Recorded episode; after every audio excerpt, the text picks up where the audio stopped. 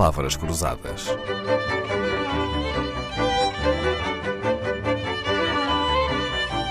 Porque quase tudo é uma questão de semântica. No mesmo dia em que o vice-almirante Gouveia e Melo terminou a missão de coordenar a vacinação dos portugueses contra a Covid, o governo chamou o atual chefe de Estado-Maior da Armada, Mendes Calado, para lhe comunicar que seria substituído no cargo por Gouveia e Melo.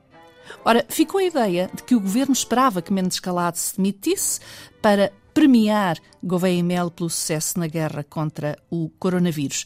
Só que foi um instante até esta conversa ter ido parar à comunicação social e o imbróglio foi total. O governo fez o que não pôde, porque quem nomeia é o Presidente da República.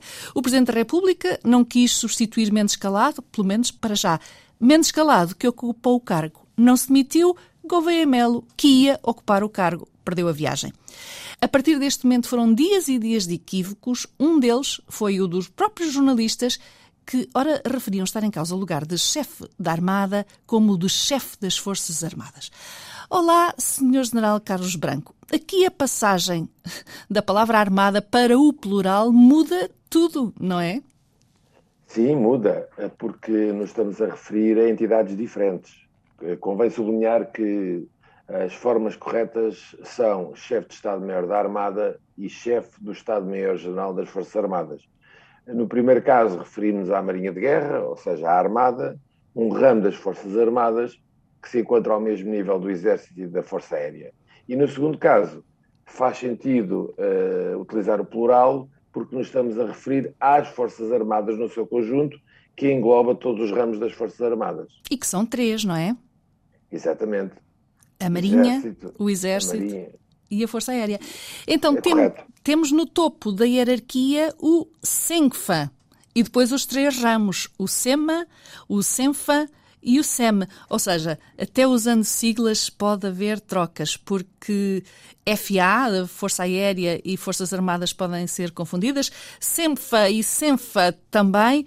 É uma confusão que só acontece a leigos, bem entendido, mas a verdade é que todos os cargos, a expressão começa por chefe de Estado. Não é curioso, Sr. General? Eu pensava que só tínhamos um chefe de Estado, mas então, afinal, temos mais, não é?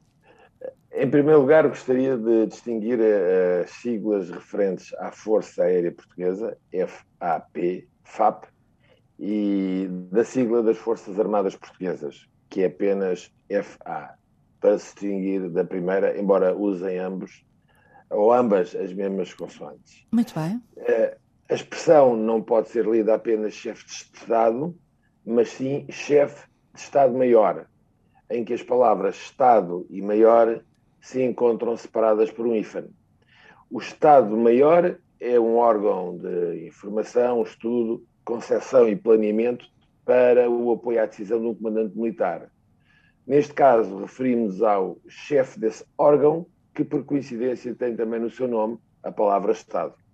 Muito bem. Estado-Maior é então a expressão que deve ser usada sempre junta e não separada. Senhor General. Um hífen. Exatamente. exatamente. Unidos por um, um hífen, palavras hifanizadas. Senhor General, cada, cada ramo só pode ser esfiado por um oficial general. Só os generais podem se esfiar, é isso? Para ser mais preciso, uh, os ramos são esfiados por oficiais generais de quatro estrelas, que se designam generais no Exército, e na Força Aérea e almirantes na Marinha. E são escolhidos entre os oficiais generais de três estrelas de cada ramo, que no Exército e na Força Aérea se designam por tenentes generais e na Marinha por vice-almirantes.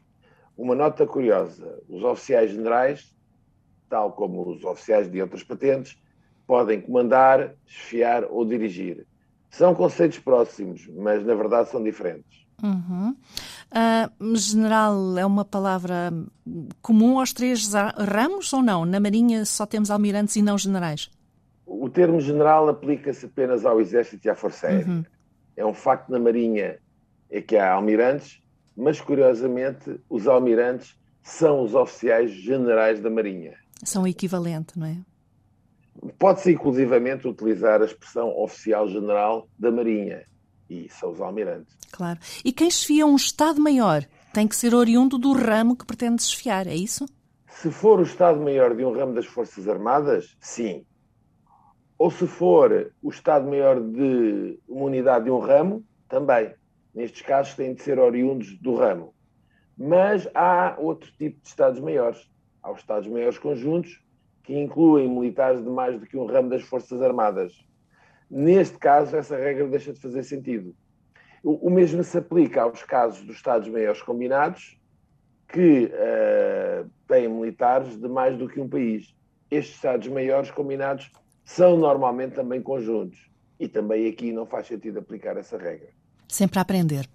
O general Carlos Branco tem 40 anos de vida no Exército, no ramo da infantaria, 10 dos quais ao serviço de organizações internacionais como as Nações Unidas e a NATO, onde dirigiu o planeamento estratégico da cooperação militar da NATO com a Rússia, Ucrânia e Geórgia, mas também com os países da Europa de Leste, Cáucaso e Ásia Central.